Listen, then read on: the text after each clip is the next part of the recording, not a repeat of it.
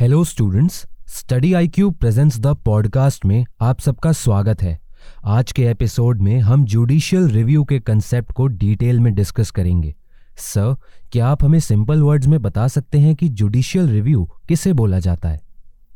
Judicial review एक ऐसा doctrine है जिसके तहत जुडिशरी एग्जीक्यूटिव और लेजिस्लेटिव की फंक्शनिंग को रिव्यू करती है।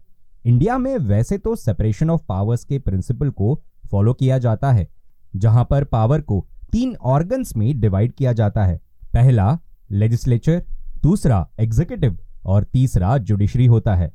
हावेवर जुडिशरी को यह पावर दी गई है कि वो लेजिस्लेचर और एग्जीक्यूटिव के एक्शंस को रिव्यू करे। अगर कुछ फैक्ट्स की बात की जाए तो सुप्रीम कोर्ट ने इंदिरा गांधी वर्सेस राज नारायण केस में जुडिशियल रिव्यू को कॉन्स्टिट्यूशन की बेसिक स्ट्रक्चर का एक हिस्सा बताया है। और सिंपल वर्ड्स में बोला जाए तो जुडिशियल रिव्यू कोर्ट्स की वो पावर है, जिसके तहत कोर्ट्स गवर्नमेंट के सभी एक्ट्स की कॉन्स्टिट्यूशनलिटी को चेक करते हैं। और अगर गवर्नमेंट का कोई भी एक्ट या फ़ंक्शन कॉन्स्टिट्यूशन के प्रिंसिपल्स के अकॉर्डेंस में नहीं है तो कोर्ट्स उस पर्टिकुलर एक्ट को अनकॉन्स्टिट्यूशनल भी डिक्लेयर कर सकती है। इसका मतलब ये हुआ कि लेजिस्लेचर की पावर एब्सोल्यूट नहीं है। और लेजिस्लेचर के द्वारा बनाए गए कोई भी लॉ कोर्ट के रिव्यू के अंतर्गत आता है। इंडियन कॉन्स्टिट्यूशन में जुडिशियल रिव्यू को अमेरिकन कॉन्स्टिट्यूशन से इंस्पायर होकर बोरो किया गया है। हमारे कॉन्स्टिट्यूशन के आर्टिकल 13 सबसेक्शन 2 के तहत यूनियन गवर्नमेंट और कोई भी स्टेट गवर्नमेंट किसी ऐसे लॉ को नहीं बना सकती जो फंडामेंटल राइट्स को हार्म पहुंचाता हो। और अगर कोई ऐसा लॉ बनाया जाता है जो फंडामेंटल राइट्स को हार्म करता हो, या फिर उन्हें हैम्पर करता हो तो ऐसे लॉस को नल एंड वॉइड समझा जाएगा। जुडिशियल रिव्यू की रिलेवेंस इस बात से स्टैब्लिश होती है कि अगर फंडामेंटल राइट्स को इंश्योर करना हो और प्रोटेक्ट करना हो तो जुडिशियल रिव्यू का यूज़ होता है। वैसे तो सुप्रीम कोर्ट के पास आर्टिकल 32 के तहत ये पावर है कि वो फंडामेंटल राइट्स को एनफोर्स करे, और ये आर्टिकल सिटीजन्स को ये राइट देता है कि वो डायरेक्टली सुप्रीम कोर्ट को अप्रोच कर सकते हैं ताकि फंडामेंटल राइट्स के वॉयलेशन के केस में उन्हें प्रोटेक्शन मिल सके। सर अब हम जुडिशियल रिव्यू के क्लासिफिकेशन को जानने के लिए काफ़ी इंक्विजिटिव हैं।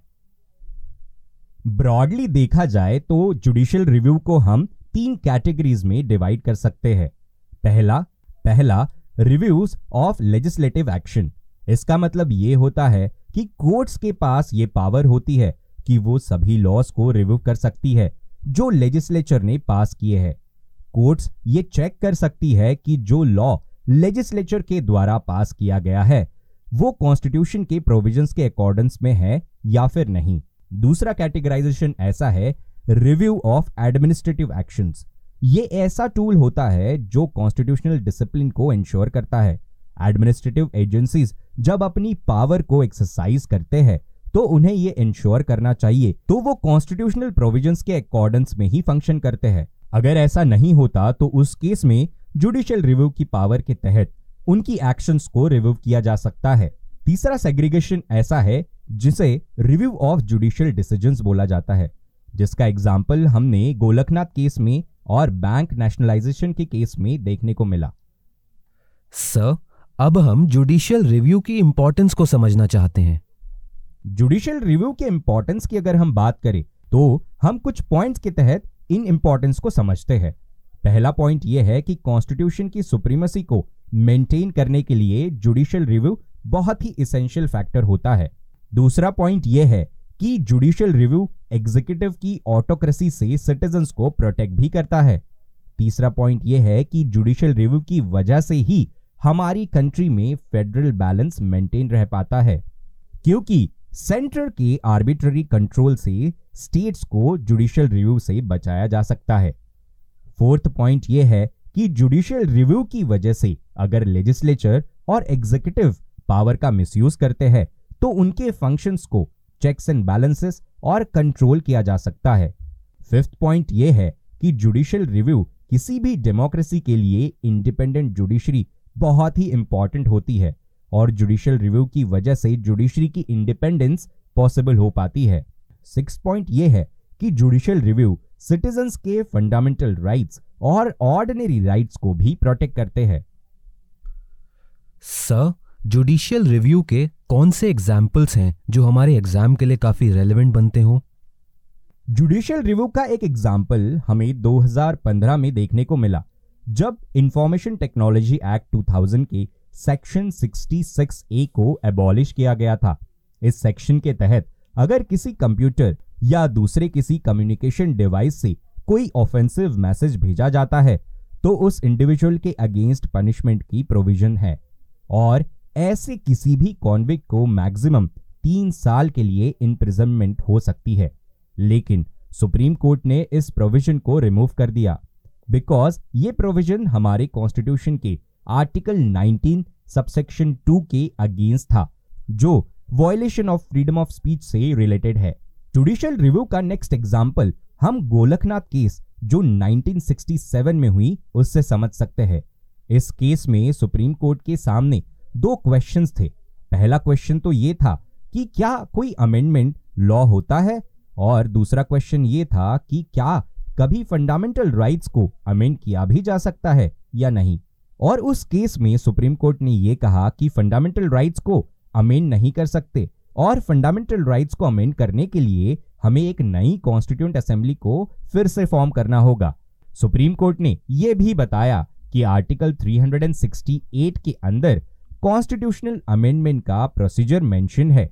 हावेवर आर्टिकल 368 पार्लियामेंट को कॉन्स्टिट्यूशनल अमेंडमेंट की पावर नहीं देता। इस केस को जुडिशियल एक्टिविज्म का एक बेहतर एग्ज़ाम्पल भी माना जाता है। सर क्या जुडिशियल रिव्यू के कुछ लिमिटेशंस भी होते हैं? हाँ दीपांश बिल्कुल हमारी जुडिशरी जब जुडिशियल रिव्यू की पावर को एक्सरसाइज करती है तो उसके ऊपर कुछ लिमिटेशंस भी होती है। इनफैक्ट जब जुडिशरी अपने थ्रेशोल्ड को क्रॉस कर लेती है और एग्जीक्यूटिव के मैंडेट में इंटरफेयर करती है तो उसे जुडिशियल एक्टिविज्म बोला जाता है। और जुडिशियल एक्टिविज्म ही आगे जाकर जुडिशियल ओवररिच बन जाता है। अब हम कुछ लिमिटेशन समझते हैं। जुडिशियल रिव्यू किसी भी गवर्नमेंट की फंक्शनिंग को लिमिट करती है।